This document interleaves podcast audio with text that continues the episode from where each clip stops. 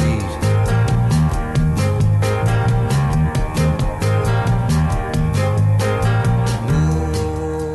This is movie hopping or the movie hall of fame or whatever the fuck you want to call this show Mm. for Friday, August 2nd, 2019.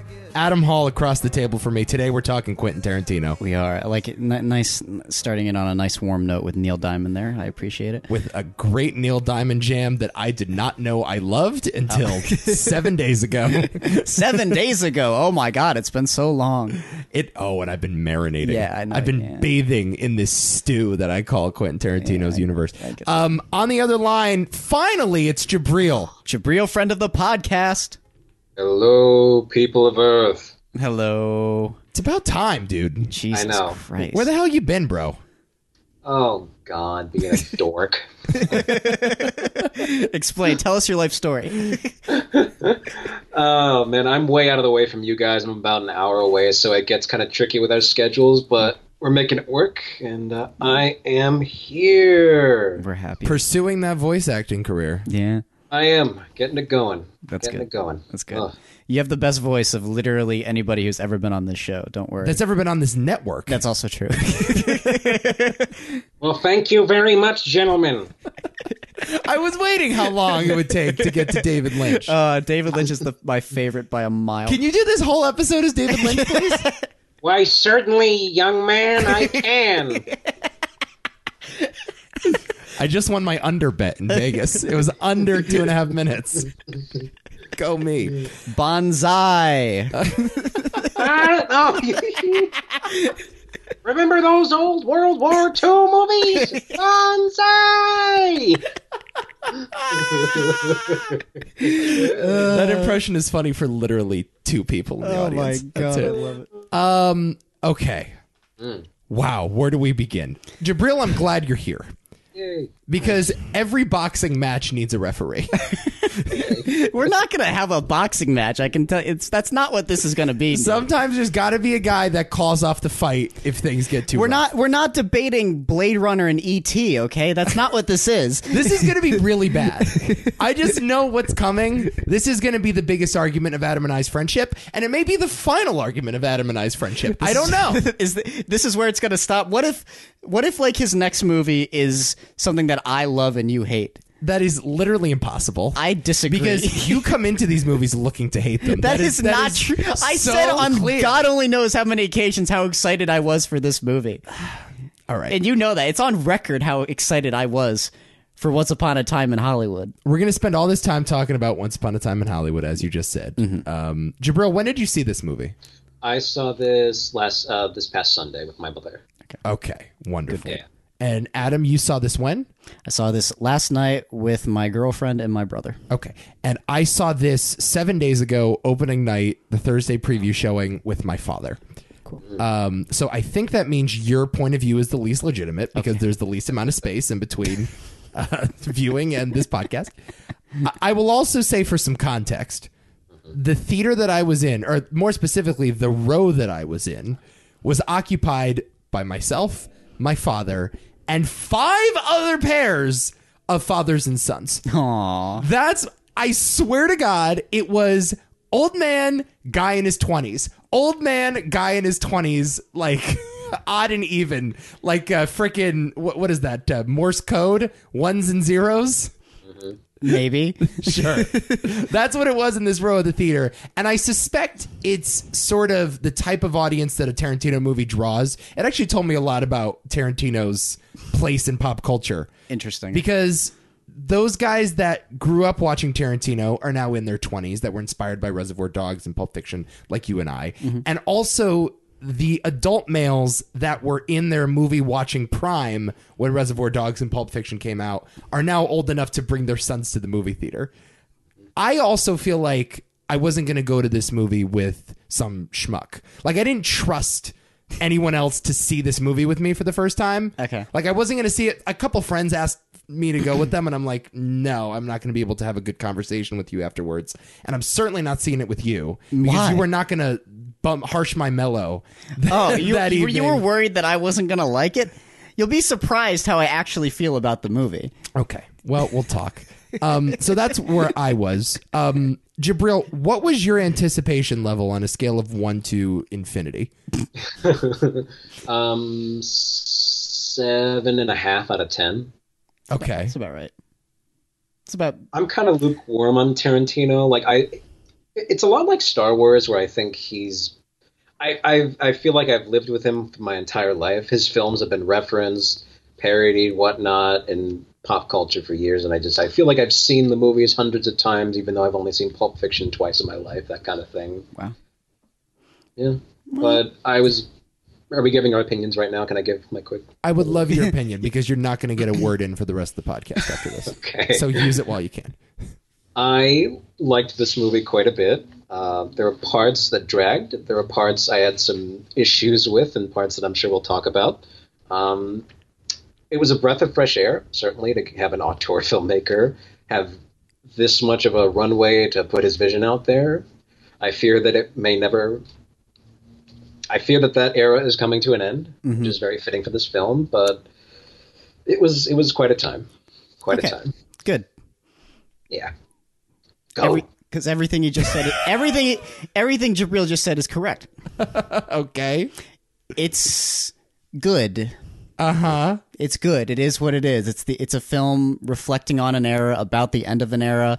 It's almost asking audiences to remember that time and pay respect to it in a lot of way. It's asking a lot from the people who go to see this movie. It demands your attention and your patience. And it's Quentin Tarantino's most personal film by a fucking mile.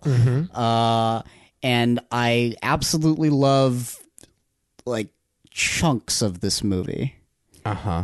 and then there are just then there are scenes where I've never been so bored in my entire Oh life. my god. like, and I, I uh, and it really showed with the audience that I was with because they were not digging it.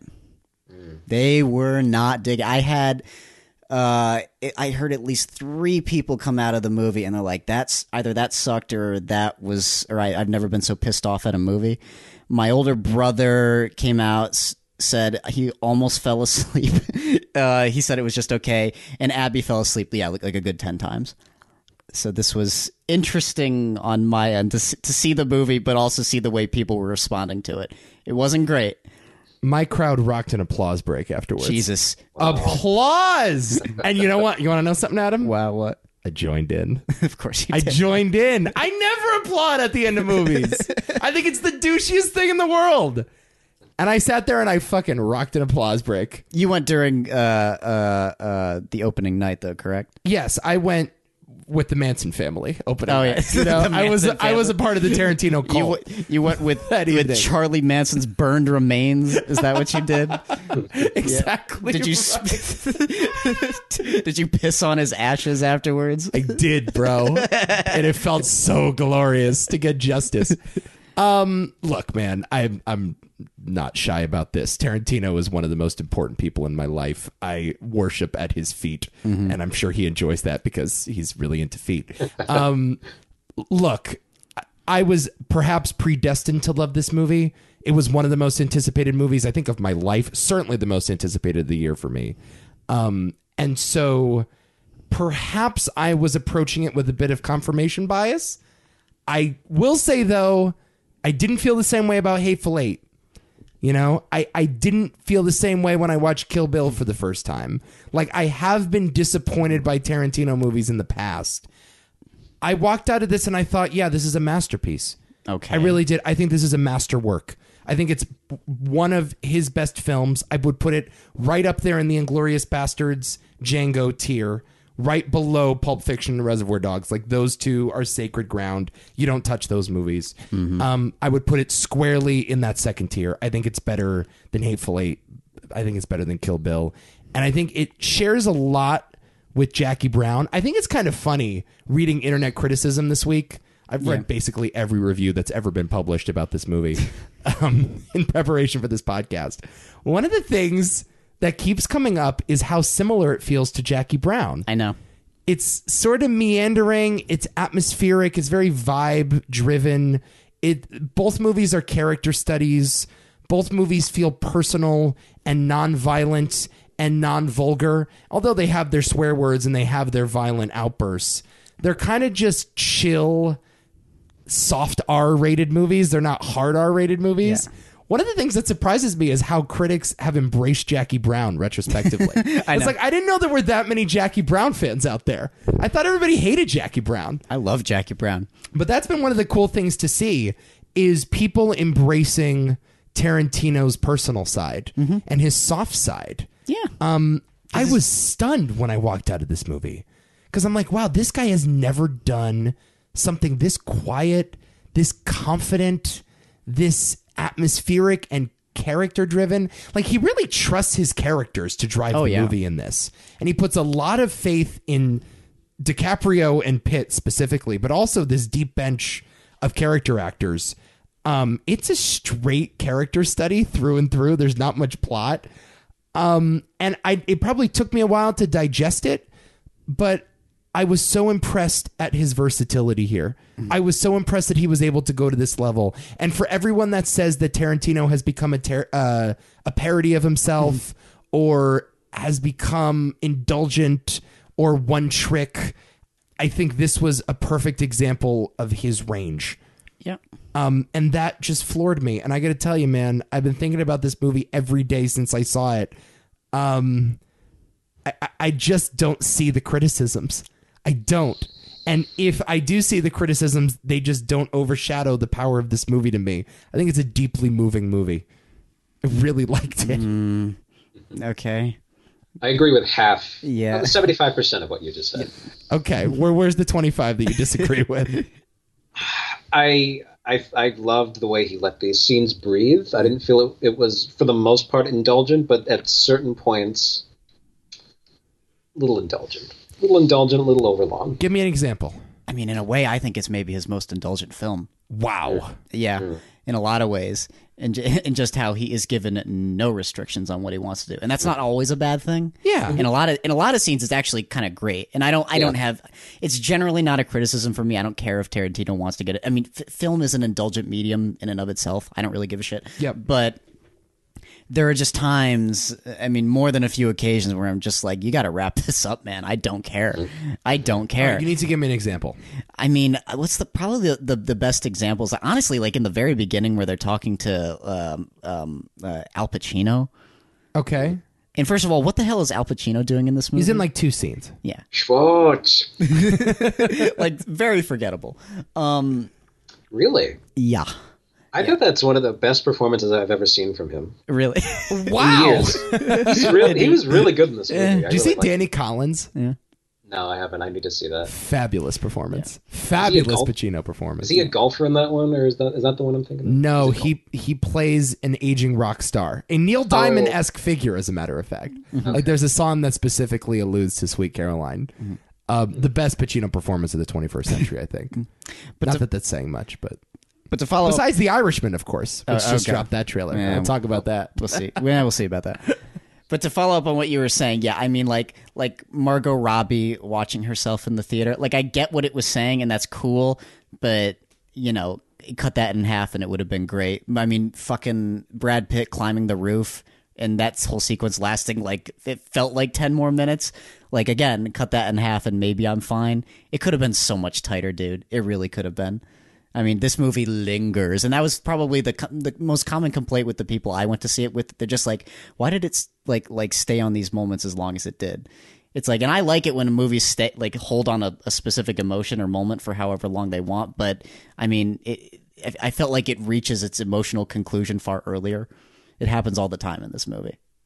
Um. Okay. Well, the scenes you just listed are among my favorite scenes in the movie, so that may be a problem. Jesus I thought the Margot, like obviously the Margot Robbie frolicking through downtown L.A. If you didn't dig that, you didn't dig like a third of the movie. I mean, That's- that's a well, that's the- really significant That's portion. well, that's I did. Yeah, I didn't like any of that stuff. yeah, I mean, I guess. Look, I guess that's just a difference of taste. Then I thought that scene was beautiful. I really did. beautiful at first. I thought the portrayal of Sharon Tate in this movie was just fabulous. And I Oh, and it's very important that she's per- portrayed by Margot Robbie. Yes. she can't be a nobody for what for the whole point of who Sharon Tate is. yeah. Uh, yeah, but man, like it, it's like it's like I, I- I don't know. Like, were you really compelled by it the entire way through? Wow. I was. I mean, I forgot like a good like third of this movie. Man, I could have hung out with her for an hour and a half. Like even at the Playboy Mansion scene. Yes. mm. You know what? That's that's my least favorite scene. That's the scene that I felt was indulgent and not. I was like, what very is well. this? Why? With, with Damian Lewis, like e- e- That- expo- yeah, exposing exactly. Mm-hmm. that's who this is, that's who this is, that's who this. I just like I don't give a you shit. thought that was overwritten. yes, Yes. that was a lot of telling, not showing. it's not. It's Mm-hmm. it can tell. Tarantino likes to tell, but you have to tell it properly. Yeah.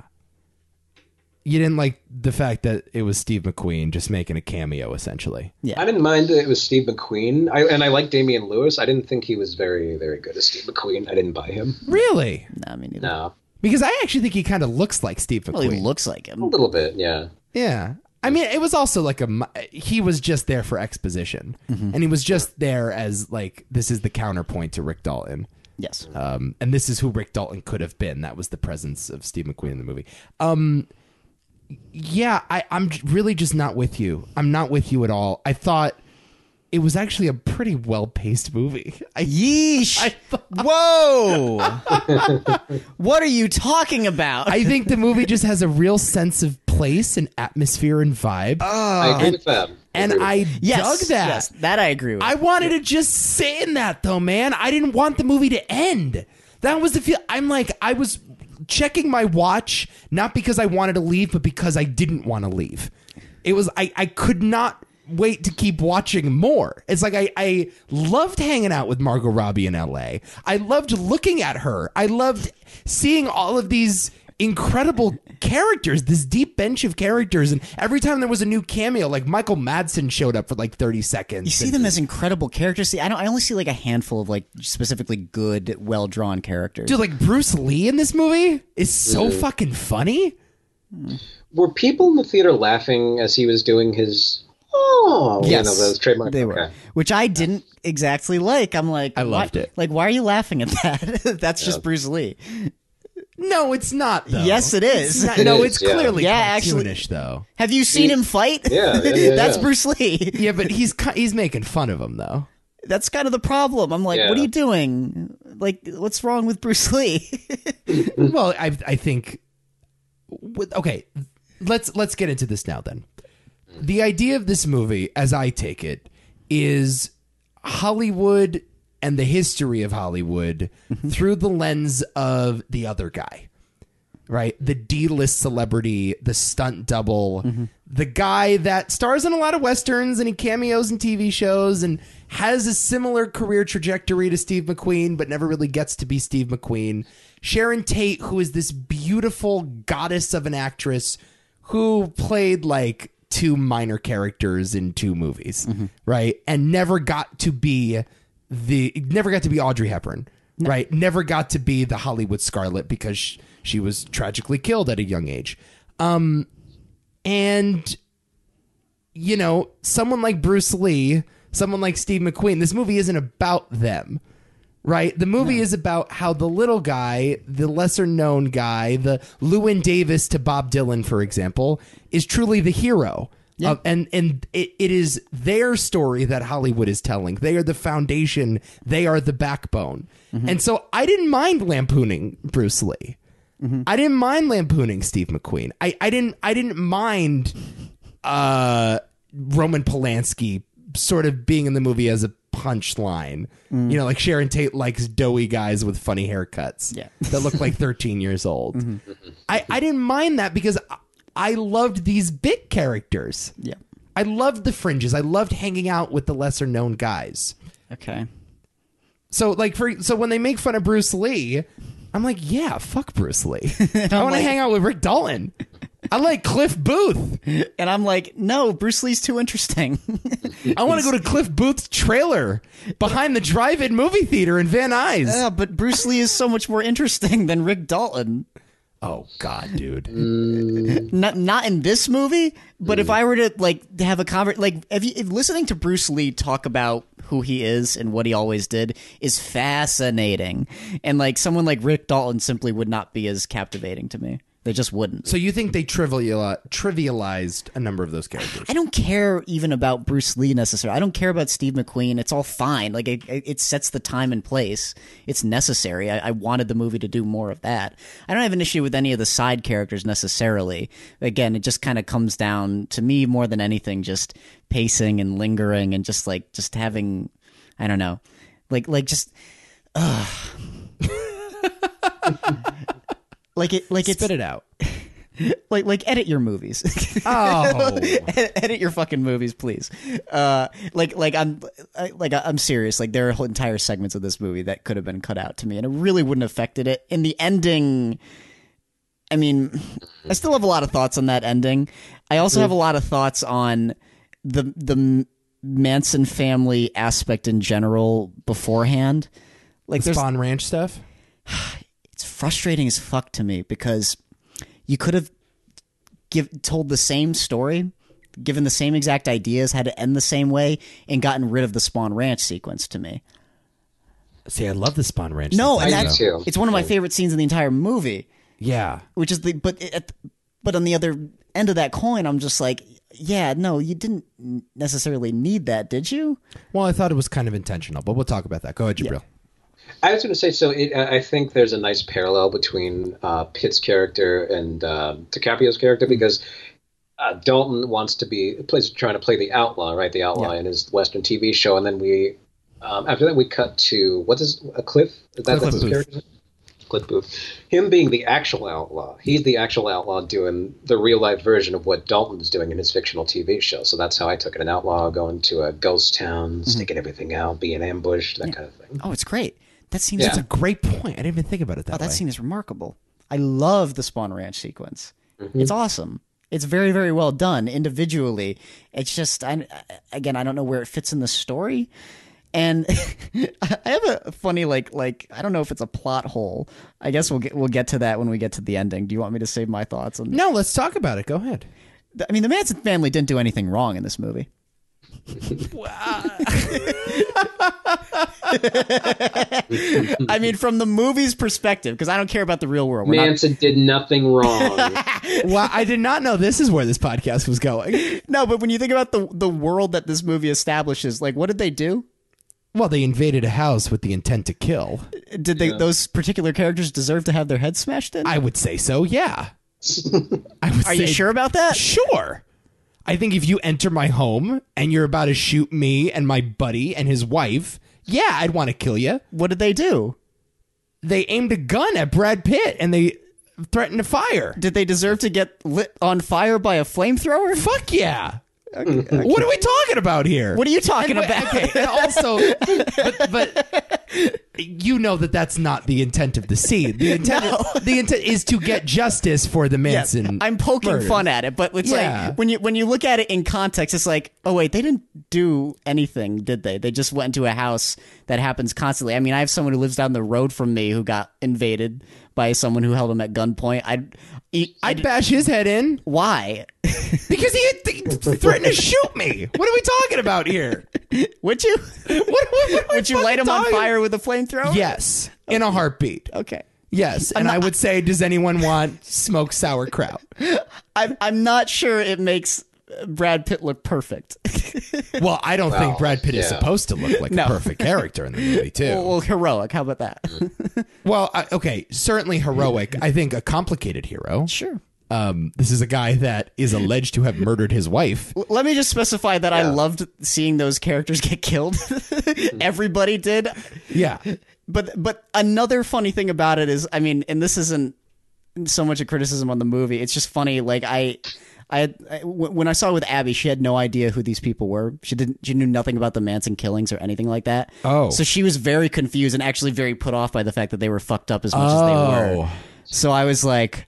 well, oh, that's tough. that's an interesting that's an interesting point. Like, what if you don't know who these people are? That's tough to go into the movie not knowing about the I know. Manson It was murders. just a funny detail. I was like, oh, that's an interesting observation. Right to her, it's just three like Home Alone guys. Yes. like Joe Pesci from Home Alone walking into a house and getting their skulls crushed. It was just wonderful.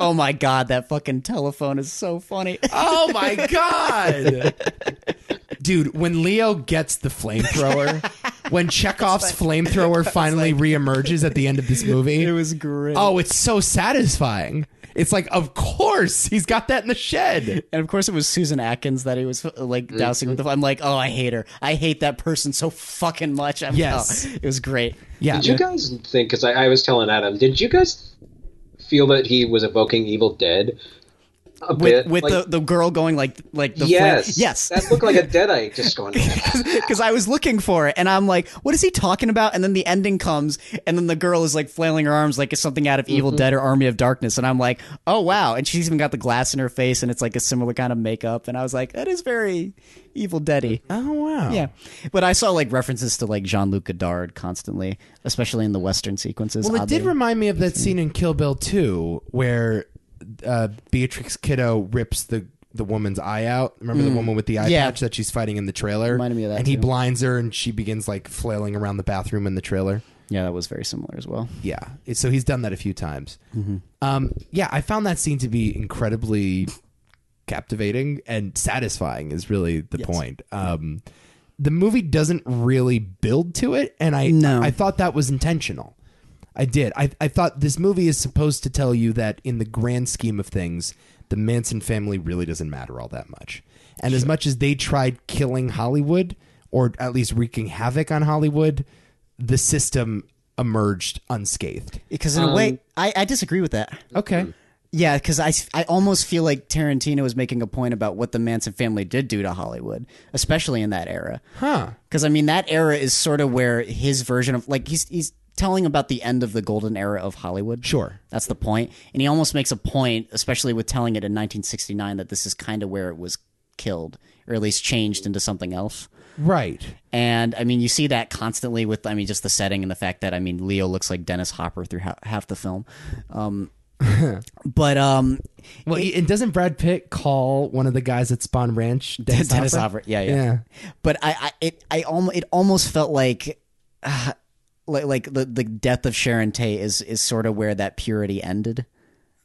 That's what people say. That uh, August 9th, sixty nine, is the end of the. Uh, it was effectively the end of the sixties. Yeah. their murder.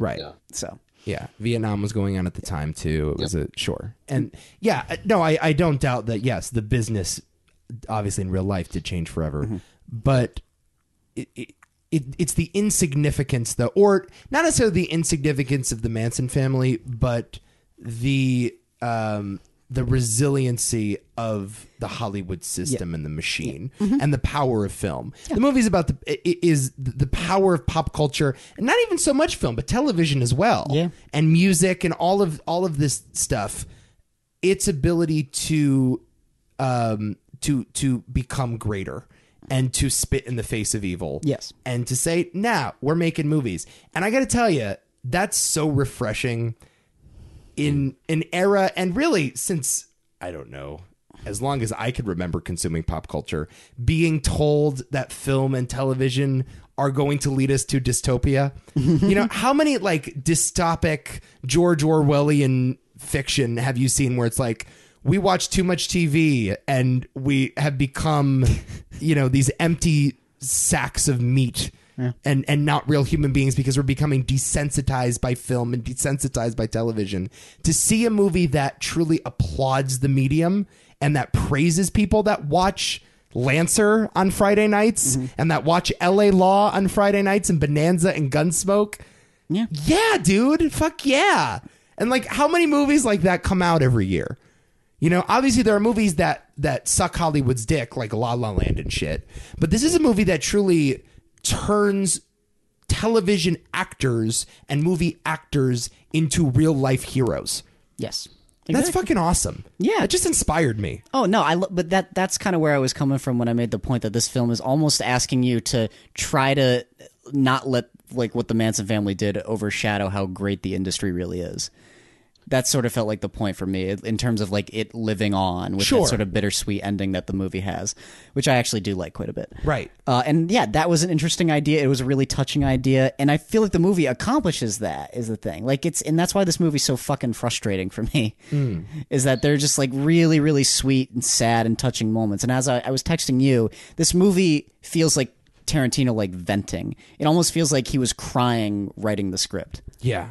That's the best way I can describe this movie. Yeah. Yeah. Speaking of uh, the industry, so how did you guys feel about the idea of Brad Pitt killing his wife? Do you feel like uh, Tarantino is condemning him? Do you feel like he's in neutral? What is he trying to say there? I That's- mean, he's he gets to hypothetically do that, and he gets to have a career. Is that a commentary Well, on he the- didn't how have a fucked up the career. industry is? Well, A stuntman, yeah, he he's had, a he had stuntman. somewhat of a career. Well, but that was his Yeah. explanation for why he wasn't getting work anymore. Uh-huh. Because the Kurt Russell thing with his wife, that was Yeah. basically his final job in the business. It's a reference to something that another actor did to his wife. Like I, I don't remember. That's what a the- Christopher Walken It's- story, isn't yeah. it? Robert Wagner, Robert Yeah, Wagner, Natalie Right. Wood, yeah. but I, I see, I- Christopher Walken was on the, the yacht. yeah, crazy. Yeah, yeah, yeah, enough. yeah, yeah. Yeah, see, I, I had the same thought where I was like, what was the point of that? I don't know. Maybe I got to let it stew a little longer because I only saw it yesterday. Well, I think it's But- character building for one. Yeah. It's to explain this is why he's not working anymore. Did it need to be that, though? But it doesn't even it doesn't come up again though. It doesn't really. He, I don't think he ever ponders on that. It's never discussed again. Yeah. So it just almost seems like a weird aside Yeah. in the grand scheme of things. well, yeah. Robert Wagner still worked after murdering his wife, hypothetically. Mm, Allegedly. Sure. I, I, I did feel like the throwaway aspect of it was a little strange because I thought about it afterwards. I was like, they, did they ever go back to that? And no, you're right. They, they really didn't. Well, it's one of those rumors I think that floats around. It- A lot of these rumors just follow actors in Hollywood. That it's just the nature of the business. And I think yeah, it was a reference to that. The Robert Wagner story is the one that that it, uh, pops to mind most immediately.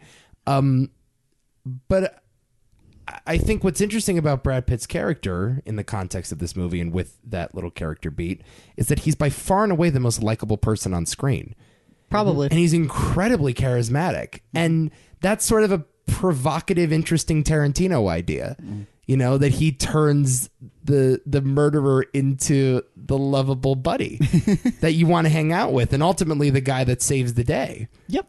um yeah i wasn't i wasn't concerned about that i wasn't bothered by it at all i think that contradiction is totally okay Okay. you know, I think you can both say that your character might have done a bad thing, but is also a guy that you like. I have no problem with that. You need to watch Dragged Across Concrete. I do. Have you seen it? Mm, I like nah, not yet, but that's what that movie's all about. right. By the way, Cell Brawl and Cell Block 99 is awesome. Did you see it? Yeah, I saw it. It's awesome. When did you see it so recently? awesome. Yeah, yeah. I saw it very recently, and it was so dope. And and it's like a complete turnaround for Vince Vaughn. Wow. it's so dope. it's Craig so- Zoller, is that his name? yeah, it's so fucking awesome. I loved it. I gotta check that out. I loved it. Uh, Yeah, yeah, I, I, I, so again, um, I wasn't bothered by really any of their backstory. Mm. What did you think about these two leading men? okay. Uh, oh, you can go first though, Jabril. I love Leo in this so much. He's so good. It, it's so. Oh my god! I, I've I've heard a lot of talk. I'm sure you have too, Nico, about how Tarantino is very adept at understanding what the public perception is of a certain star, playing that up, and maybe turning it on its head. Yep. It just seems like just perfect casting to cast Leo as this vain, self-obsessed, insecure actor, Yeah. and it's just he shines in it, and it's just perfect. It's just perfect. You and I agree on this. I think this is his best performance. Mm-hmm.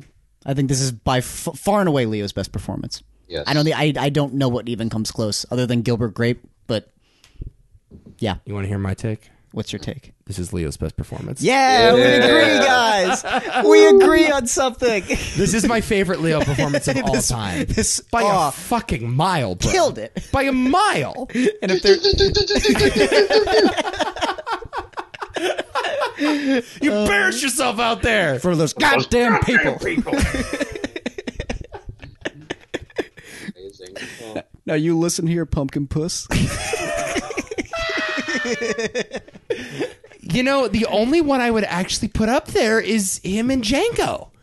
And I know you're not crazy about him in Django, right? That's not true. Oh, you like him in Django? What are you talking about? Oh, I thought you didn't like him in Django. I fucking love him in Django. yeah, it, it's so funny. I think those are the only two. Yeah. Um, uh, yeah, I guess Gilbert Grape. I don't know. D- Catch me if you can. Yeah, yeah, I was yeah, gonna say. maybe it's pretty good. No, this is a harder performance, man. And I, Wall I, Street? So uh, what? Oh, Wall, Wall Street. Wall Yeah, Street, maybe.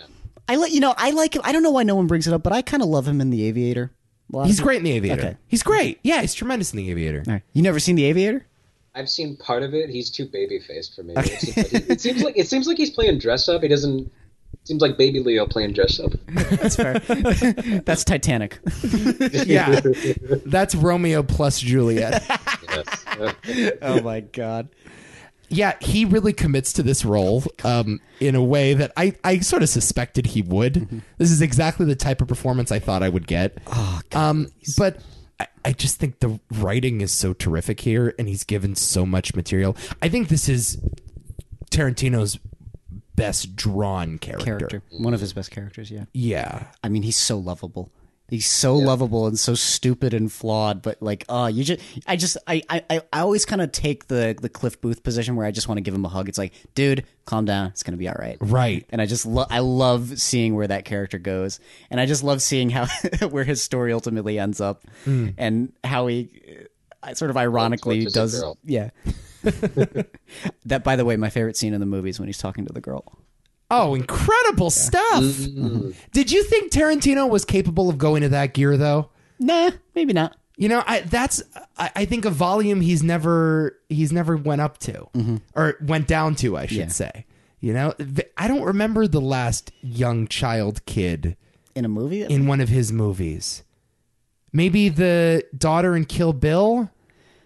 nah, it doesn't- Is there a kid in Inglorious Bastards? No, there's. I mean, he doesn't really write these types of characters all that often, but that's a real sweet, sentimental scene. What about Young Butch in Pulp Fiction? I guess. Oh, sure, Young Bush, of course. Watch up the ass. That's- but that's a yeah, that's a boy that doesn't speak in the Yeah. movie. Yeah, I. So that's just a really tender, intimate level for him. Um, I agree.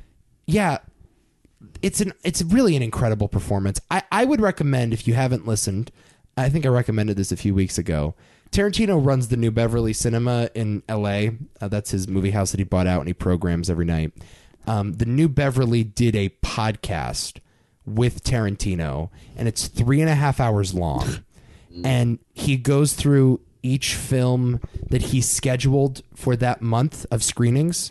So he goes like July 1st, July 2nd, and talks about why he chose that movie and the importance of that movie. And each movie comes from the Once Upon a Time in Hollywood era because it was leading up to the release of Once Upon a Time in Hollywood. Yep. And he gets into Leo's character, Rick Dalton, and talks about what these films say about him. And I could not believe the specificity that Tarantino used to talk about. Oh, so you see, Rick was on this long running TV show from 1964 to 1967, and he got nominated for a few Emmys or whatever, but and he got some respect, but he never really quite made it. And then he did a few movies, and the movie career kind of tanked. And he was referencing all these contemporaries of his. And I was like, wait a minute, this isn't a real person? Yep. He spoke about Rick Dalton as though he was a real guy. Yeah. As though he had his Wikipedia biography in front of him. And I think I said this on the podcast as well. In preparation for this movie, Tarantino wrote six episodes of Bounty Law. Six episodes! and he's like not going to use them for anything unless he like makes the TV show for Netflix. But he just wrote them as a writing exercise to get into the spirit of Rick Dalton. It is so well fleshed out. Um, so like to say that it's a great Leo performance, it is definitely a great Leo performance. But he just has a ton of material, and it's God, important to point that out. It's a great character. It's yeah, one of one of Tarantino's best characters in my opinion. But Cliff Booth is also great. Or Brad Pitt's also great. It's just this cool, lovable guy that everyone who I saw it with, like it, that was their favorite character. Yeah. at least, and I don't blame him. I mean, Brad Pitt is actually quite good in this too. I, I honestly think Leo is just that much better though. I I was like floored by Leo. Yeah, um, yeah. It's just a harder performance, right? Yeah. I've never seen him effectively cry. You guys remember that moment in Inception when his wife, you know, Oh comes out of the building here when he's supposed to be crying? He doesn't cry. Yeah, I know. when he's playing an actor and when he's talking about his craft, oh, he can cry then. Okay. Mm-hmm. Right, it's a little t- little telling. right. Yeah, that's also a Christopher Nolan film, though. So that's your That's first true. problem, Uh, That's, that's true. where nobody ever cries effectively. Very robotic, yes. Yeah. Yeah, that's a fair point. I'll I'll give you that. One point, Adam. Congratulations. you landed your first hit. You landed your first jab. Congratulations. Yep. yeah, I I uh, I think both of them can win the Oscar. Maybe. I think they'll both be cont- I think they'll definitely both get nominated. Don't forget the girl, Yeah. best supporting actress. Mm. Ooh. Talk to me about Margot. Margot. Go ahead, Jabril. Eh. Yeah. Eh. Oh. No, she's fine. Yeah, for as little as she was there, it's just she's you know, very I- angelic, very you know.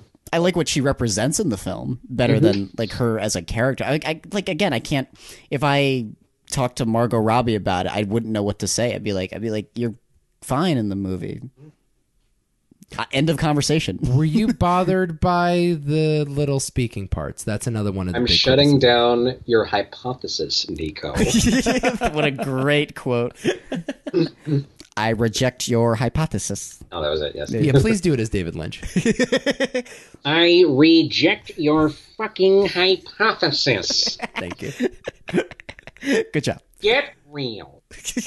Get real. What'd you think about that criticism? Three young dudes talking on a podcast. Uh, I I don't have any criticism with it. She is what she is. I, I don't I don't know what to talk about with her other than the fact that she's just kind of fine. Beautiful. Yeah, she's oh of course she is. Do you think she should have been given more material? I like like it, the movie keeps to that like fairy tale notion, and that's to me something about her giving less lines actually adds to it a bit.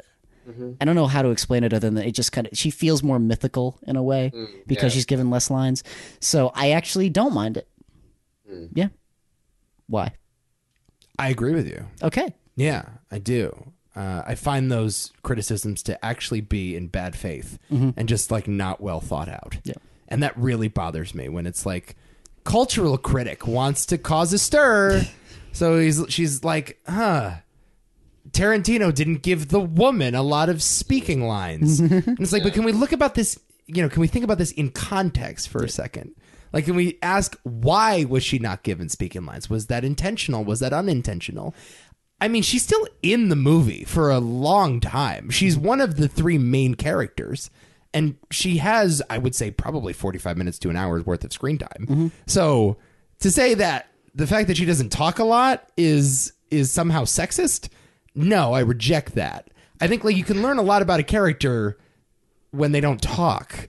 And I certainly felt like I learned a lot about Sharon Tate, or as you said quite eloquently, the idea of Sharon Tate and what Sharon Tate represents. Yes. Yeah, she's supposed to be angelic. She's Do you understand the criticism lobbied against him because of the fact it's him, and he's he's kind of what do the kids say? Problematic. at some I- point in his career? I think they were looking to pick a fight. Yeah. Mm. Yeah. I think I think those critics were looking to pick a fight. I don't think it's unwarranted, but I, I do kind of agree with you. Yeah, yeah. Well, I okay, so I have okay, I am with people when they say Tarantino is a little weird on race. I'm with them on that. Uh, With the liberal use of the N word, Do you see the sign that sounds? Christ. Uh, boy, oh boy. with, with all that stuff, like I'm with you guys on that. Um, I'm not with the Tarantino is sexist crowd. I don't. I don't understand that. Yeah, I don't get that at all. I mean, if you've seen Kill Bill, it's very hard for me to wrap my head around that criticism. You know, eh, well, the main criticism was the Jennifer Jason Lee and Hateful Eight Oh yeah. thing yeah. where she got but again look at that character in context like she was a murderous criminal Yes. vigilante from the law that poisoned many of our heroes and the idea of that movie is that jennifer jason lee could be just as evil just as conniving as the other seven men in the room with her Like, that was the point Yes. you know and now again if you don't buy that idea whatever but i i wouldn't call his portrayal of jennifer jason lee ill-intentioned No, I disagree. Yeah. i don't think that was po- problematic in this case again it's a story about rick dalton and cliff booth it's their story he in other movies he chose he chooses to tell the female story Sure. in this movie it wasn't so much about sharon tate it was those on the fringes of sharon tate um, and again, like I thought it was a really touching portrayal of her character. Watching her in the theater along with the crowd laughing at those moments when she's on what's the name of that movie? The Dean Martin movie? Uh, the something right. Is the right Actually- way? I don't Something remember. like that. Hold on, let me look that up right now. Um, the Wrecking Crew. Oh, Yes. okay, okay. Okay, yeah, the Wrecking Crew. Interesting. She's watching herself on screen, and the audience is laughing, and she's getting joy out of it. It's like, fuck yeah, man. Sharon Tate matters. Yeah. It's like in this moment, Sharon Tate. Ma- she's playing this bit character. It's basically a cameo in this movie, and people love her, and people find joy in her, and that's the power of film. So who cares if she's not talking? That's fine. Like that is the li- I really don't understand that criticism. I don't get it. No, I don't get it either. I, I, I would understand a criticism where it's like, yeah, Sharon Tate matters. Why is this scene still going on? Why does why does Kurt Russell's narration pop in one minute, go away for an hour and a half, and then come back for ten minutes at the end? it's like, it's like small fries, I guess, but like the the the Family Guy esque flashback sequences. Yeah. I'm like, what the fuck is this? Didn't work at all for me. The movies also, and people were telling me that the movie's really, really funny. I kind of disagree. Mm, I didn't find it to be as funny as people were Except for claiming. Leo, that's it. Yeah, Leo's great, but the movie was not like l- laugh out loud at all. And I mean, I don't really, again, not really, I don't really care if the movie wants to be funny or not. But it's just like, oh yeah, that's that wasn't what I expected. You know. We all love pussy. Mm-hmm. Yes, we do. we do. I thought it was very funny. I did. I thought it was very funny. I, I, and again, the Bruce Lee scene I was dying at. yeah. I, I just love any guy that makes sounds when he fights. I just find that very amusing. I like people who make sounds when they're playing sports. Yes, like Roger Federer. No, it's not. No, Action Doll is the guy that goes, ugh, uh, I was watching Wimbledon. Ugh, Oh, they ah, all do that. uh." No, Federer doesn't, Eh, Uh, it sounds like fucking turtles having sex. Oh, which is the greatest sound ever. Jabril, you ever heard turtles having sex? No, I have to hear what. Ooh, yo, play it right now. If you're like into meditation, Okay, yes. I would recommend like just popping this in the old headphones there. This is the worst thing I've ever heard. Uh, you weirdo. I'll play it in a second. No, I thought it was a very funny movie. I did. I'm with you on the narration part. Actually, I thought that was a little weird. Yeah. Yeah. So that was Kurt Russell. Yes, of course yeah. it was. Yeah. Okay. Yeah. A little strange. Here we go. This is turtles having sex. Wait for it. Okay. He's approaching. The courting uh, is just beginning. It's a little rough. It takes a while. as turtle sex is. Hashtag me too.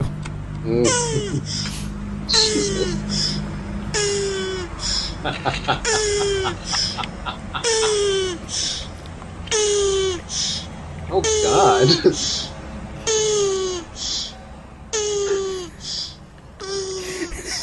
oh man. Oh god, it's so uncomfortable. you fucking turtle. I'm not sure what I like more, that sound or the soundtrack to Once Upon a Time in Hollywood. Oh yeah, the soundtrack's pretty good. no, pretty good. Yeah, it's pretty good. Pretty good. It ain't bad. Dude, Yeah, I liked it. blaring it in the headphones every day. Of course you It's were. been the soundtrack to my life. Jesus, how long can you suck Tarantino's dick? he sucked it 37 times in a row? Dude, this song Bring a Little Lovin' discovered through this movie. Incredible. Uh, did not know I liked Neil Diamond. really? Ah, No. Did not know until literally this movie. And I'm like, oh, turns out Neil Diamond doesn't just have that one song that I can't stand. Great. Um, here's what I loved. And I don't think um, it's it's it's difficult to pick up on this if you're not like familiar with some of the original versions of these songs. He uses a lot of covers Yes. most of the songs used are covers. Um, he uses this cover of uh, of "Keep Me Hanging On," uh, the Supreme song, and it's like this band called Vanilla Fudge, who had one hit, and it was a cover of "Keep Me Hanging On." It's like an incredible version of that song. He doesn't use the Mamas and Papas version of California Dreamin'. He uses this guy uh, Jose Fel- Feliciano, I think his name is. Jose Feliciano. Right. Um another incredible cover. However, the Mamas and Papas are featured in the movie in the Playboy Mansion scene. Oh, The Mamas and Papas appear in that scene and they also use the song, I think it's called 1230 by the Mamas and Papas, a real deep cut song of theirs. In that scene where um, where uh, uh, Sharon Tate picks up the hitchhiker, and I thought it was really interesting that Tarantino didn't use the original versions because it's a movie about the B list celebrity, not the A lister. Sure. It's like it's it's Rick Dalton, not quite Steve McQueen. It's Jose Feliciano, it's not quite the Mamas and Papas. It's Vanilla Fudge, not quite the Supremes. And Diana Ross. And this movie's a remix, Yeah, I a get remix that. of real life. right. So you have a few like hit songs. You have like Mrs. Robinson in there. And Hu- Hush. like Yeah. Deep Purple. And Yeah, and but others. uh, but those songs though are not played with the records; they're played over the radio. Yes. and they use the original radio broadcasts. That's correct. Uh, I think it's WKHJ, Mm-hmm. the real Don Steele. I know that because I've been listening to the soundtrack, and the soundtrack includes the, excerpts radio, from the yeah. radio. Yeah, so Tarantino is very meticulous about the song choices. Obviously, um, he's always been that way since Pulp Fiction, really Mm-hmm. yeah. and like the dude is just great at music supervision and i love the soundtrack so much and i think it it's not just oh this song sounds cool in this place let me use this to pick up the energy of this scene or bring down the energy of that scene it's just it, it's purposeful and it's intentional yep. Well, and i would recommend listening to the soundtrack because I it's listened to the soundtrack too. so. amazing Very good. Yeah. what was your favorite song used Mm, I don't know. Bring a little lovin'. what do you think jabril I don't. I don't know. Here's to you, Mrs. Robinson. yeah, yeah. I go- uh, That's the best song, probably. yeah. Probably. I love that. Song. there's this song mr sun mr moon that sharon tate was dancing to in the playboy mansion oh yeah, loved it a little weird. I listened to that one. It's like it's like kind of disco-y. I don't like that kind of stuff. I don't know. um what else do we have to But say? they, you know that they didn't really use. Again, he didn't use like the. Besides Simon and Garfunkel, there were no Beatles songs. He No. Mm-hmm. could have Yeah. easily used Beatles songs, chose not to. Could have easily played. He only had one Rolling Stone song in there. yeah, that's true. So it wasn't like the um Like what Scorsese might have done. right. So No Charles Manson songs, oddly enough. I don't think oddly enough. who who did he who, who was he affiliated with? Was it the Bee Gees or the the Beach Boys? What, what- Beach Boys. The Okay, Beach- it was the, Beach Boys. All right, all right. Because Dennis Wilson and he were uh, were pretty tight. That's and so Dennis Wilson's Brian Wilson's brother, Yes. Mhm. That is so fucking weird. and Dennis Wilson put him in touch with the record producer yes. that owned the Sharon Tate house before Roman Polanski. It's all Dennis Wilson's fault. oh my god. The fucking Beach Boys. It's always always comes back to the Beach Boys. Man, we should. I want to see a movie that just demonizes the shit out of the Beach Boys. yes. I guess that's kind of what Top Secret does in a funny way. Dude, you got to hear this version of "You Keep Me Hanging On," Vanilla Fudge. I just want to play this for people. oh boy. It's incre- just like thirty seconds of it. Okay. This has been. I think this is my favorite song in the in the movie. Vanilla. What a great band name, by the way.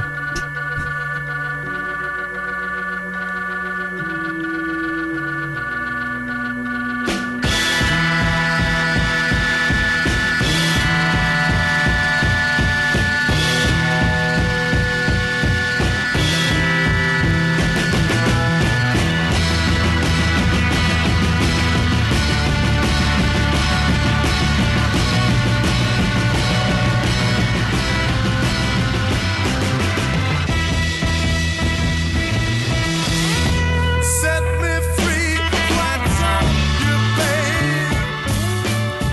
What a great soundtrack! Groovy. Groovy. What a great soundtrack! Yeah, it's pretty good. Mm-hmm. Yeah. I. I'm not digging your lack of enthusiasm right now, you two. I'm not I digging like it. 60s music. I like 60s music. I'm. I'm. I don't have. It's. I don't have that much more to say, really. yeah. I mean, This is really upsetting. It's no. The movie's good, dude. This You- hurts me. We saw a good. We all saw a good movie in the theaters. We yeah. just. I, I I will also I would also like to say the sequences where they're filming the the western are wonderful. Awesome. I love that stuff. And then I, uh, I honestly, and this is going to sound weird, but one of my favorite performances in the movie is actually Timothy Oliphant. Yeah, he's really Yes. good. He's excellent. He's actually really fucking good, and he's going to get overlooked, and it's just, oh, he's awesome. Well, he's Awesome. basically think- playing his Deadwood character, right? Yeah. I was going to say, do you think Nico? Do you think he watches? Uh, do you think he's ever watched Deadwood or Justified? Tarantino. Uh, oh, for sure. Yeah, Mm. that's that's right up his Uh, alley for sure. Yeah, that's yeah. He's basically been playing a variation of this character. I forgot Yes. Mm. about Justified. Yeah, it's basically the same character. Yep. yeah, Timothy Oliphant is uh, is like the Western guy. He's like our modern day uh, Rick Dalton. Who is him? Timothy Oliphant. Yeah, I don't know about that. Yeah. Clint Eastwood, man. No, he's not Clint Eastwood. No, no. Kind no. of. And today, Timothy Oliphant. In Justified, kind of. See, I've never seen Justified. Good. I love Tim. I actually kind of love Timothy Oliphant and everything he's in. He's an underrated guy on my list. Um, he was in that movie Go that you haven't seen from Go. 99. I love Ooh, Go. goes so good. You've seen Go. Yes. Doug So good. Liman. Woo! Hey! Ah, I Go. haven't seen Swingers, but I've seen Go. Yay. Wow. I think I like Go better. What was one movie that you you and I we were, we were discussing this? I was like ki- kind of amazed that you hadn't seen it. There's a, whole- there's always a few. Seven Samurai. Well, no, like I, I understand why some people haven't seen that, but that no, what the fuck? How generous of you, by the way, yeah, to be forgiving of the fact that Jabril and I have not sat through a three-hour Japanese. I'm movie seeing from the that 60s. tomorrow night, so that will be Oh, you're gonna watch it? yes. Finally, All right. Yeah. yeah I'm sorry. I'm I'm making you watch the best movie ever made. Oh, stop. So, uh, yeah. Um, I- like, yeah. Talk to me about Bruce Dern. why? Well, I'll tell Dern. you why. So that was supposed to be Burt Reynolds. Oh, oh, okay. Yeah. Interesting.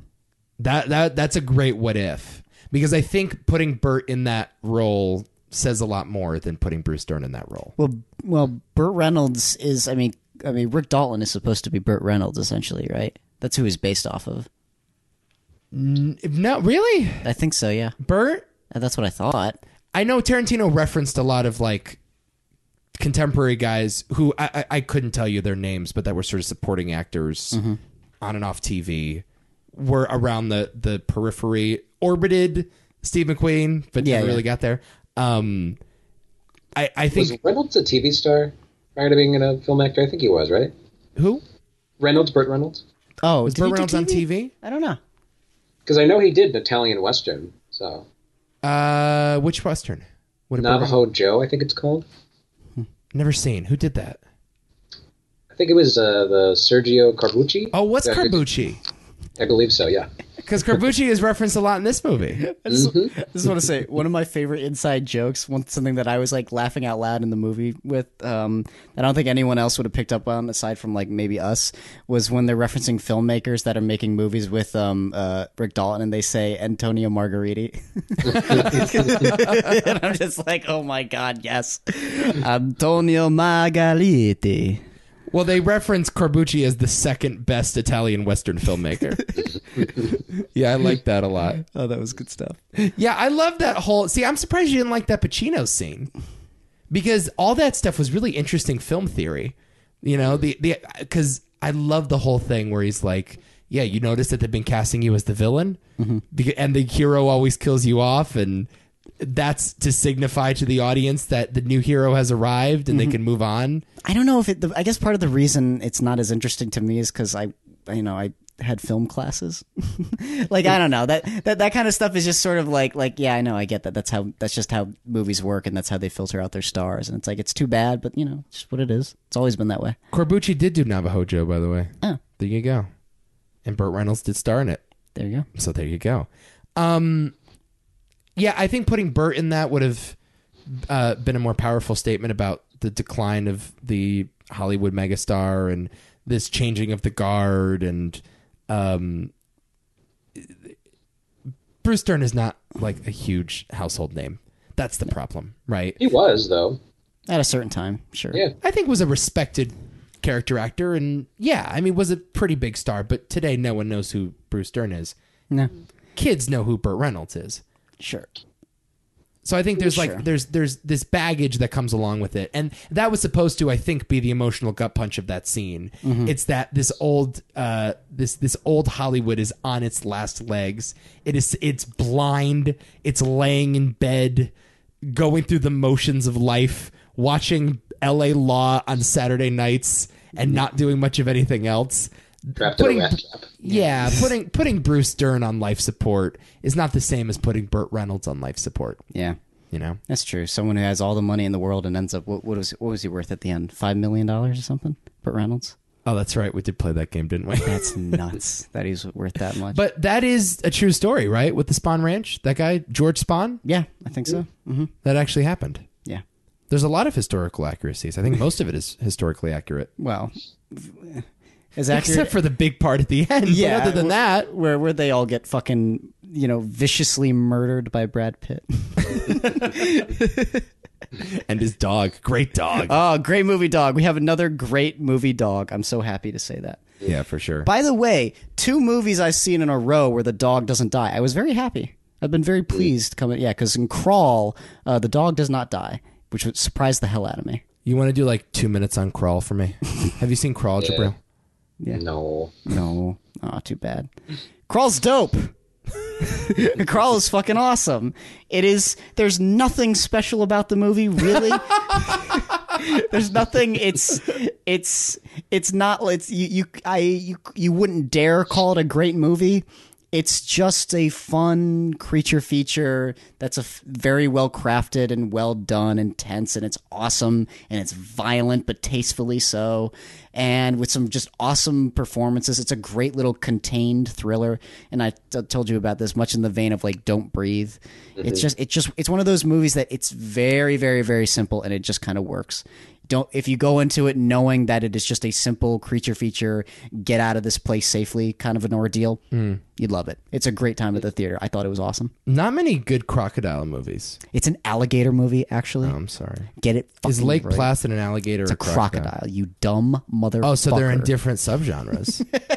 well yeah so Crawl truly is the only great alligator movie of all time. yeah and lake placid is the best movie ever made Okay, I'll have to see Crawl. I saw Toy Story 4 this weekend. and I Oh, we haven't bawled talked about. like a little oh yeah, bitch. Hmm. yeah. Uh, we have not talked about Toy Story four. Yeah, because he has thoughts too, Mr. Jabril over here. Talk to me. Talk to me. Eh.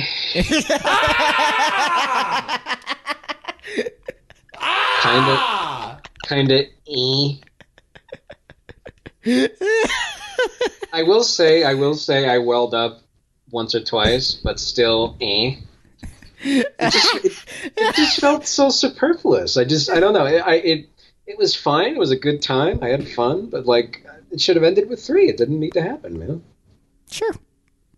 I'm not like mad at Jabril. Nico seems mad at Jabril. Yeah. Uh, Go for it. Come come at me, bro.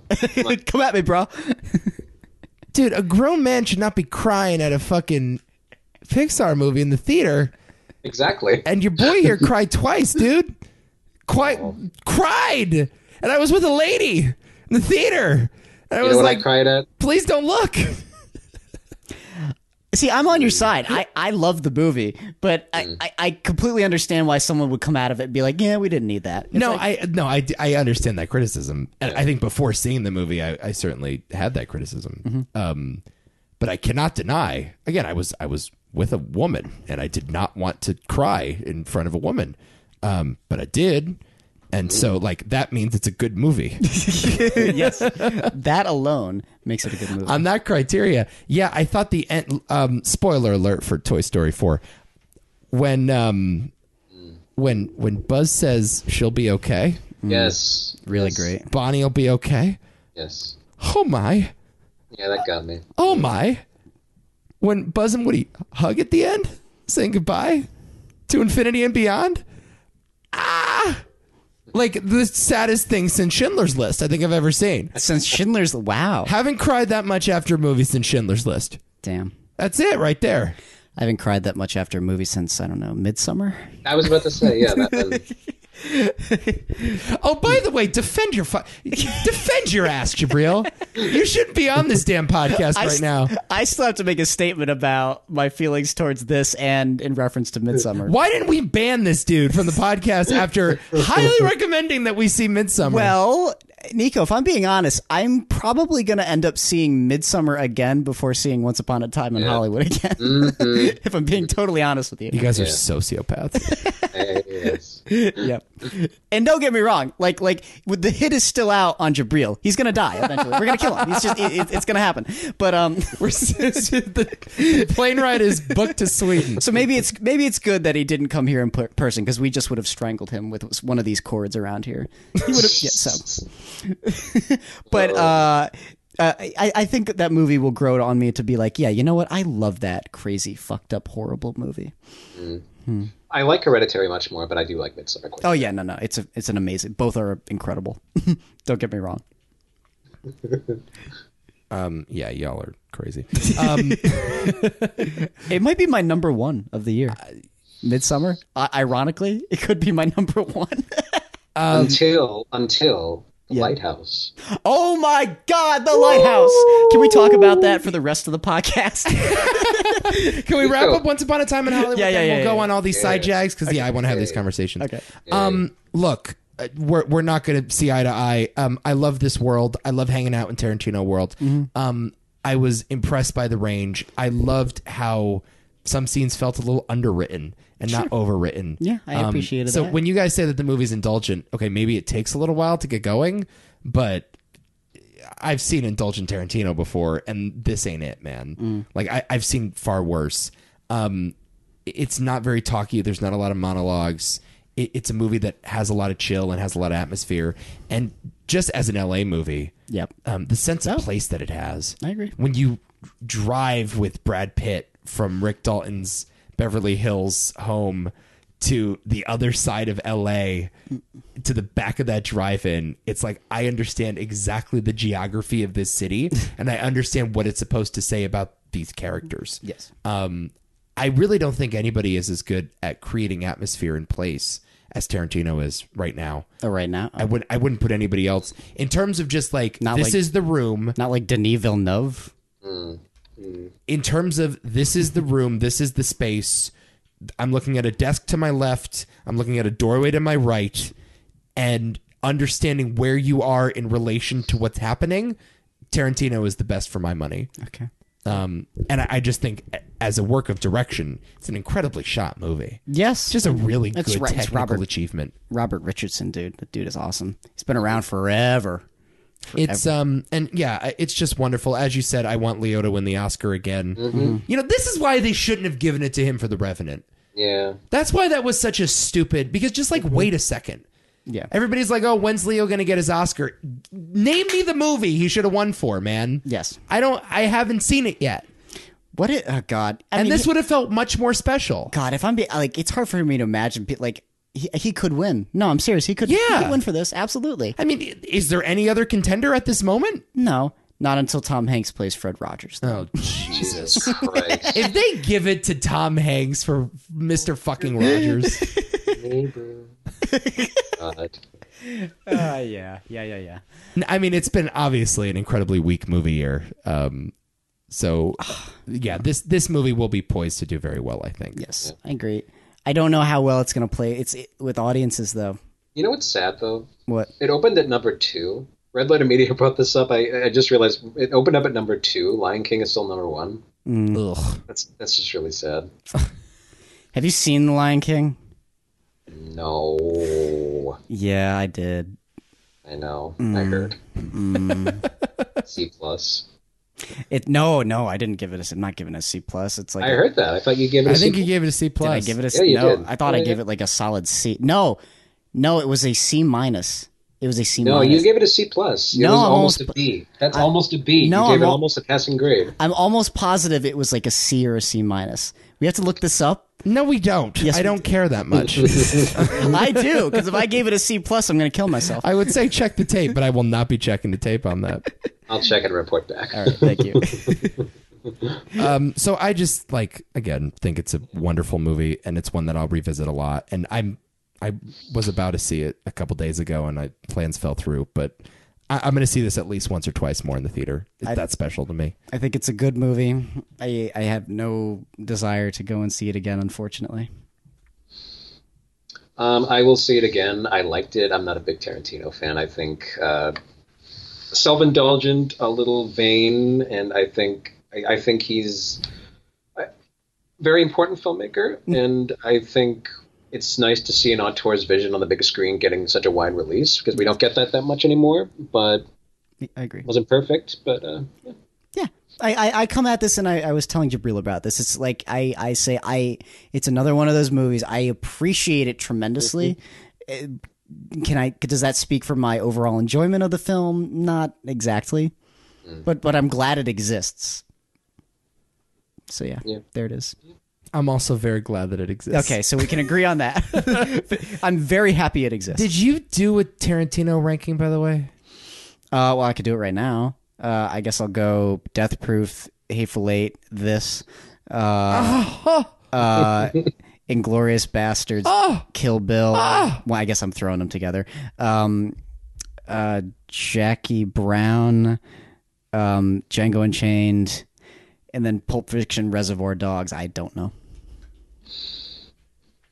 All I right. still need to see Jackie Brown and Hateful Eight and Inglorious Bastards and Kill Bill Volume Two. I still have those to see. Inglor- Inglorious Bastards is way too low on my list, but it's it's it's a great movie. It's just one that I I can't. It, love. yeah, Mm-hmm. it's one of those movies. It's weird. I, I have a few of those too, where it's like I acknowledge it is brilliant, but I can't get into it. Yeah. You you look at my list, it's like eh, yeah, exactly. It's like I just so happened like listening to my list, you have to understand that Inglorious Bastards placement on the list, it probably shouldn't be there. It's very personal to me. Yeah. So it should it should be high. It should, honestly it should probably be above Jackie Brown and Kill Bill, but I'm a weirdo. Um, I go. Man, it's so early to rank Once Upon a Time, um, but I'll try anyway. Don't put it in the top three. I'll go Death Proof at nine. I'll go Kill Bill two at eight. I'll, Whoa. I'll go Kill Bill one at seven. I'll go Hateful Eight at six. Jeez. I'll go Jackie Brown at five, Django at four, Inglorious Bastards. Now we'll go. Okay, we'll go Inglorious Bastards three, Pulp Fiction two, Reservoir Dogs one, and then let's put Once Upon a Time in Hollywood right under Inglorious and right over Django. Okay. Mm. That's where it goes for me. Okay. As of now, a week later, a week removed from the movie, that's where I would put it. All right. Yeah, I think I'm it's a gonna- special movie. I'm gonna rank what I've seen. I'll say Once Upon a Time in Hollywood, number five. Uh, Pulp Fiction four. Ooh. Oh, Yeah, Wow. Well, that would fine. explain a lot. You don't like Pulp Fiction. All right. That it's does, fine. I feel like Yee. I've seen it again. I feel like I've seen it a hundred times. even though I Alright. haven't. Um, now that Kill that Bill, does say a lot. Yeah. Kill Bill. Sorry, Kill Bill, uh, Volume One, Number Three, Django Two, and then Reservoir Dogs One. Okay. Well, we agree on that. Reservoir Dogs is fantastic. Yeah. Uh, okay, let's talk about the lighthouse. Oh yeah, the lighthouse. Oh, I can't fucking wait. I love Hmm. The Witch. I love The Witch. Have you seen The Witch, Nico? Have you seen The Witch? I've not seen The Witch. See The Witch. the Witch is maybe my favorite film of 2016. Wow. It's phenomenal. It's actually that's a masterpiece of horror. I think it's brilliant. Nick hates it because he, he hates The Shining, Uh, but that movie is just glorious and just uh, you want a film that just captures an atmosphere that is just oh my god relentless and uncomfortable and freaky. It's just like oh that movie is incredible. Um, pardon me. Oh my god. Is the witch spelled the V V I T C H? Yes. Yes, that is a period appropriate spelling Yes. of The Witch. All right. Not okay. The Vavavitch. Not into that. That is strike one against the Vivitch. You're an idiot. Two strikes to go. oh my god. Uh, Robert Eggers directs The Lighthouse, though. Um, and The Witch is an A24 movie, right? Yeah. Okay. So this is another one of those A24 4 by 3 ratio, aspect ratio movies. Is it? It is. It is. Oh, yeah. the lighthouse is. I The thought- Lighthouse I is. thought you were yeah. talking about the witch. Yeah. Is it just me, or are we all kind of getting sick and tired of the 4 by 3 aspect ratio? What do you, I mean, it used to be the It- what? What do you mean? I'm kind of sick of it. Why? I'm, no, I'm just kind of sick of A24 using that as shorthand for, oh, we're so artsy and creative. Have we seen a lot of A24 movies with that framing? The lighthouse is like, I don't know. Uh, yeah, looks like first, Nosferatu. first, first Doesn't look- Reformed. First Reformed. I've not seen that. Okay. It's four by incredible. Actually, a great use of the four by three, Hmm. but um, you know, it's another good use of the four x three.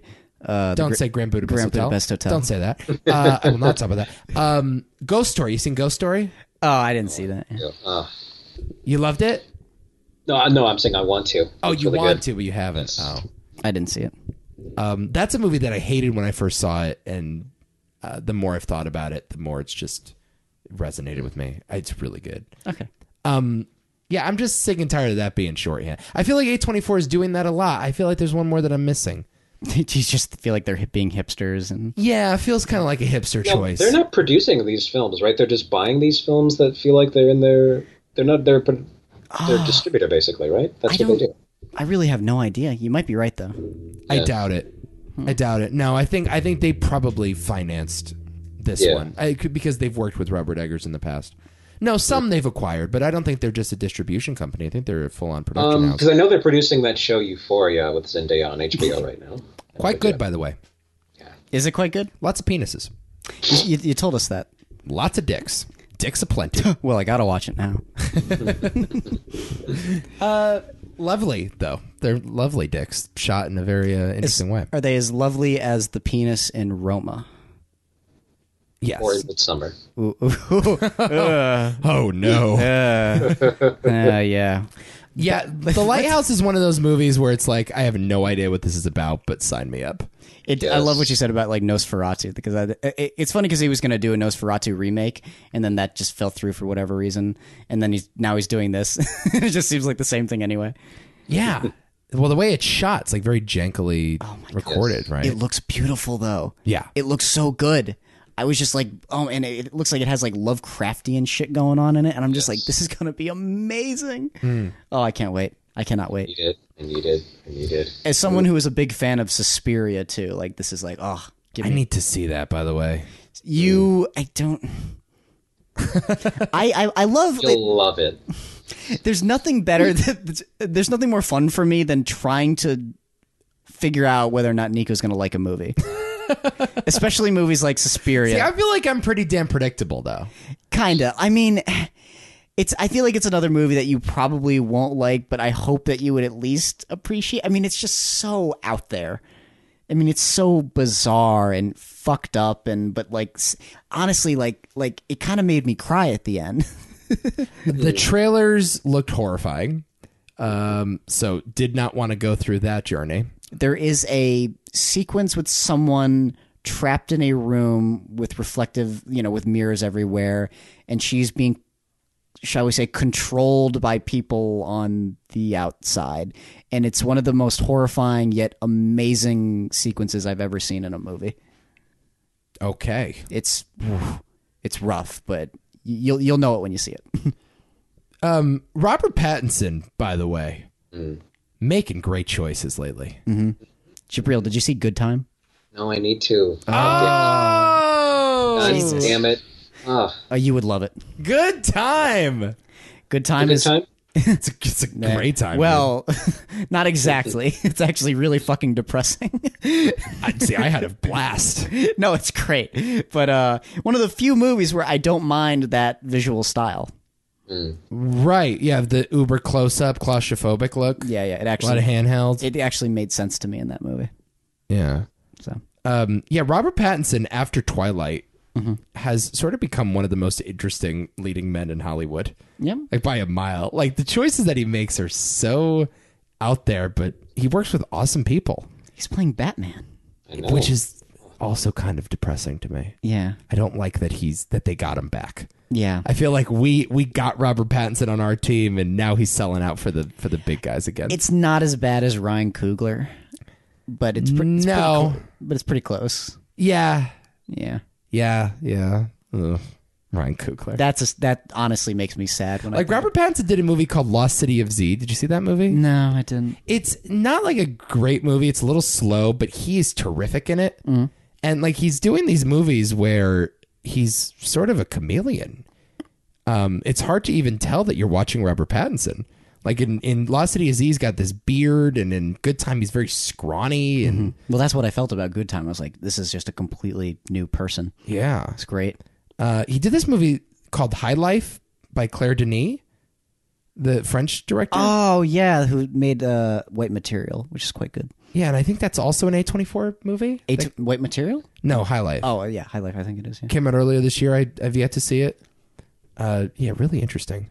What else are you guys into these days? The Irishman trailer? Uh, I don't know. I mean, I'm gonna obviously I'm gonna see. It. I'm actually honestly I want to try to see it in theaters. Me too. yeah, right. yeah. It's going to be very tempting, though. It's sitting there in the living room, and I can't find someone to go to the theater with me. I I might might- flip that on. I might. You and I should seriously try to make an effort. Like if it's playing in New York, let's go try. Let's seriously let's try to see it. Well, it would be nice if it came out before it was released on Netflix. Yeah. Ugh, God, I know. I I know. think it's going to. I Is think that's the plan. I Oh, think really? That's the plan. Oh. I think it was first the- uh, first theaters, then Netflix. Yeah. Okay. okay. I'm into that then. Then I'll go to the theater with you to do that. I would love to do that because I'm. I, I saw that trailer. I'm like, I really don't want to watch that on Netflix. Yeah. I just don't. Yeah. Um, man, this de aging. I'm nervous. Mm. I'm really nervous. Bobby D. W- Yeah, that looked rough. Mm. Did you see the one shot of him at the end? Yeah. Ugh. It doesn't work. No. It doesn't work, guys. Here's what I don't understand. Why not just cast a younger version of De Niro? I don't mi- like why they stopped doing that in movies. I don't. understand- Yeah. What is this de aging shit? What was wrong with that? I didn't have any issue with that. It never took me out of the movie. De Niro literally played a young Vito Corleone, and it's one of the great performances in the history of cinema. Yes. Like, why can't we just do that with The Irishman? I don't know. And that it, it's crazy. It's like De Niro played the young Brando, and now no one can play the young De Niro. I, yeah, it bothers me. Yeah, it's stupid. I agree. Other than that, I mean, yeah, it looks like pretty damn fun. Like all those shots, like you know, the overhead dolly shots, the Scorsese classics, are it, it just looks like really fun and a throwback, and it's gonna be awesome to see Pesci again. But Oh well, that's kind of like the one of my biggest interests with the film is just seeing Pesci. Mm. I miss that guy. but this de aging thing, I don't know. It, I'm really nervous about it. has has it ever worked for me? Like like CGI faces. Like like I would say Blade Runner 2049, but it's very limited. Very limited. So I don't I don't hold that up to like the standard. It might be my f- the the best use of that, but only because they knew to not use it a lot. Right. Whereas like you look at it in like Rogue One, and they're pu- Oh. and they're pulling molds from the top secret set. Peter Cushing, yeah. so like I don't know. Yeah, I um I'm with you. The Blade Runner thing, it, they sort of shot it though in the shadows. Yeah, no, that they were s- scene where the the the girl comes back. No, they were smart about it. Is the thing, Right. Which is what you should do. But this is th- this requires you to kind of expose these guys a bit more. Yeah, this looks like a lot of close-ups on Yeah. De Niro. It's oh god, it's freaking me. Yeah, I agree. I don't know. And also they didn't change the voices. Yep. It's like De Niro has the face of like a 50-year-old but has the voice of an 80-year-old. Have you seen Space Cowboys? No. They do the exact same thing at the beginning of Sa- Space Cowboys with younger versions of Clint Eastwood and Tommy Lee Jones, Oh, really? but it's the older voices. it's the weirdest fucking thing. Right. It's it's one of the most out of place uses of I, I don't know what you call that, but where they take like an older gentleman and they like put it in this younger person and it just ugh, it just feels so wrong. I felt the same way about Amadeus actually, and I, I love that movie, but um, Mm-hmm. F. Murray uh, Abraham at in the beginning and the end has the old makeup on, agree. but he still sounds like F. Murray Abraham. yeah, it's a little weird. Yeah, that's always thrown me off. Nico, how did you feel about Sam Jackson and Captain Marvel? Was that eerie for you? No, but the other um uh um Coulson was eerie. Yeah. I didn't like that at all. You know, honestly, it's funny you bring that up. One of my favorite like old man makeups was actually Chris Evans in Endgame. I actually Oh, really, yeah. really liked that. I thought it was kind of well done. Yeah. But that was all practical, right? They didn't CGI I think that. so. His performance as an old man was also quite good. That's I was like, oh wow, I actually buy this. Yeah. Cool. Best I ever saw was Mahershala Ali in True Detective season three. You should try um um what's it, Tilda Swinton as an old man in Suspiria. Oh my. How did you spoil that? He- There's a le- it's a main character throughout the entire thing. No. You will lose your shit. Uh, I've already lost my shit. Fear not. Oh, that movie. We're far past that point. I know. Um, What other movies are you guys looking? What other movies are you guys looking forward to? You haven't seen yet. Oh boy, what's coming out this year? Little thing called Star Wars, I'm not that. I'm not totally jazzed. Episode 9. Are you excited for episode nine? I don't know if I am. Honestly, I really don't know if I am. I'm just nervous.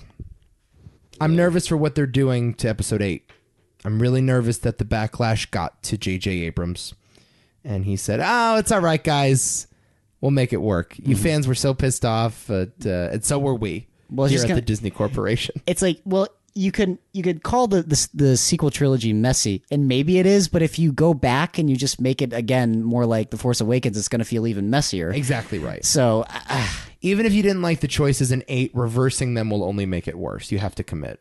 Hmm. Again, I just I don't I don't think there's any concrete story. It just feels like they're just spinning their wheels. There's nothing there's nothing new being accomplished. You just I yeah, don't know. I I- like I hate to say it, but I, I like the sequel trilogy. Don't get me wrong, but it uh, there there's there's issues. That's the best I can say. There's certainly issues. I love 8 and I just don't want them to mess with 8. Yeah. That's my, that's my only concern. Jabril, you don't like eight. No. Oh, you're one of those people? well, there's a lot of those people. there's a lot of those No, people. there are. That being said, I'm excited for Knives Out. Oh yeah. Knives Out looks interesting. Yeah, Knives Out'll be fun. Um, really, the stuff I'm most looking forward to is on TV. That that's the issue, I think. Yeah. Um, Succession season two is next month. Um, Mindhunter. Ooh, Mindhunter. so they're doing Manson and Mindhunter. Yeah, by the way. they are. The same actor from this movie. I know. Yes! that is weird. It's so great. I mean, obviously, he doesn't have that big a role in Once Upon a Time in Hollywood. No, but He's just just uh, basically a cameo, but, just the fact that he's in it at all and it's the same actor. yeah, he's joining the ranks of that one dude that plays Pablo Escobar in all of the, the Mexican cartel shows. I'm sorry, man. I'm I am kind of jazzed for uh, Mindhunter. I am too. Um, I am on record saying I didn't love season one as much as you did, but I, I liked certain parts of season one, and I really liked the idea of the show. Um, and to see David Fincher is doing more episodes this year, Yeah, is exciting. It's really exciting. I mean, because all the best episodes for me, honestly, are the David Fincher oh, episodes. for sure.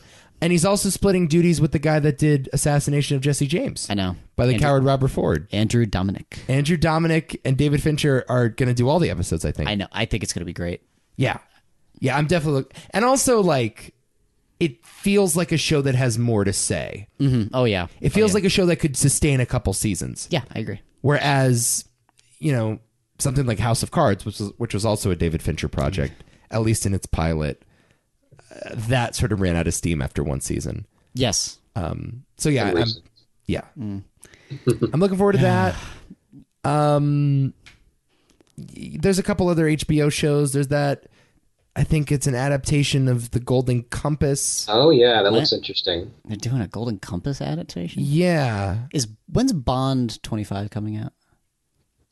this Next year, year? Is Next it this year? Oh, it's I next think year. it's next year. Yeah. Okay, When is Avatar 2 coming out? Fifty years from now. never. When's Half-Life 3 coming out? That's not a movie, but That's never going to get Uh, released. I want to see the last black man in San Francisco. You guys hear about that Oh, one? that actually looks pretty good. I've heard tremendous things about it. That actually looks really good. That You was guys a end up big hit at seeing- Sundance. Did you guys end up seeing Booksmart?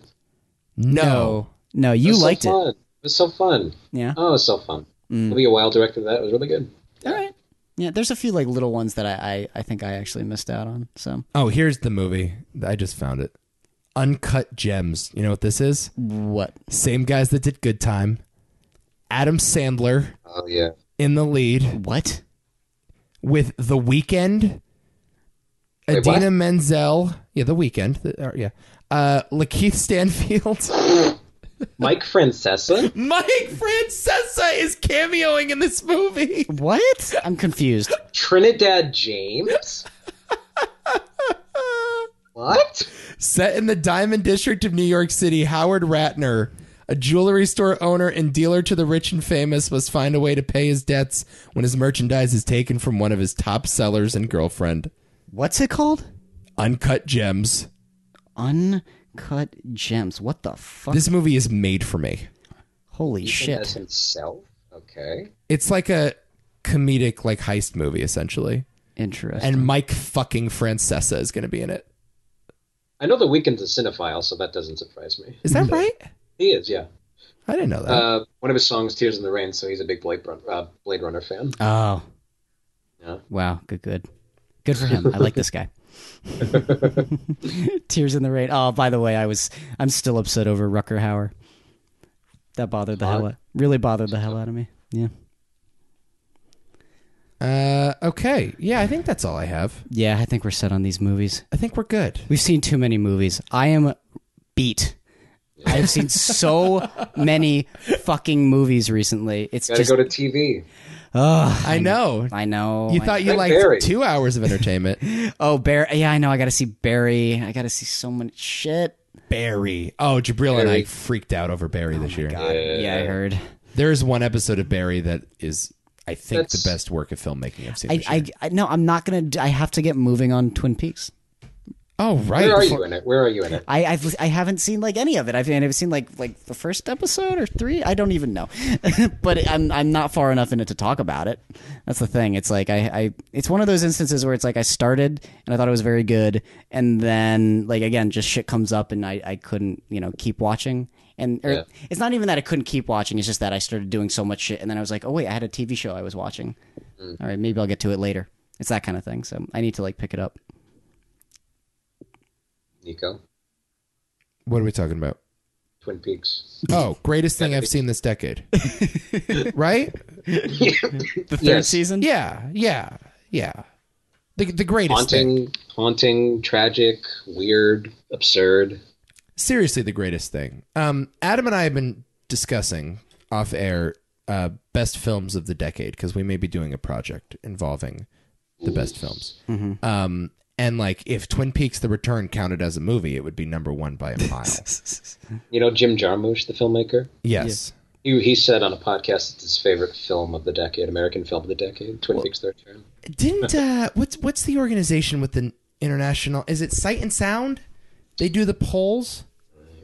I think it's it's like an international critics or maybe a filmmakers poll, and they counted Twin Peaks: The Return as a movie, and it ranked number one on their list because it's that good. from that year. Yeah, i- it's it's remarkable. It's actually the best thing David Lynch has ever done. I'm I'm looking back on it, and I'm like, yeah, it's better than Blue Velvet. It's it's better than Eraserhead. It's better than The Elephant Man. Yeah, Yeah. It, it's just a more complex text. It's the most complex text he's ever done. But it is also very indulgent. Especially- Um, Sure, but yeah- especially one particular portion of it, one particular portion. what are you referring to? A Uh, particular act- actress comes in during a particular sequence.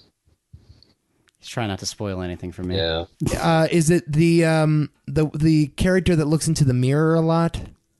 no. Um, what's the actress from Irreversible? What's the actress? The Italian actress? Oh, uh, fuck. What the hell is her name? my goodness. Um, God. Damn, this is going to piss me off. What the hell is her name? I know it's on the tip of my tongue. uh, Son of a too. bitch.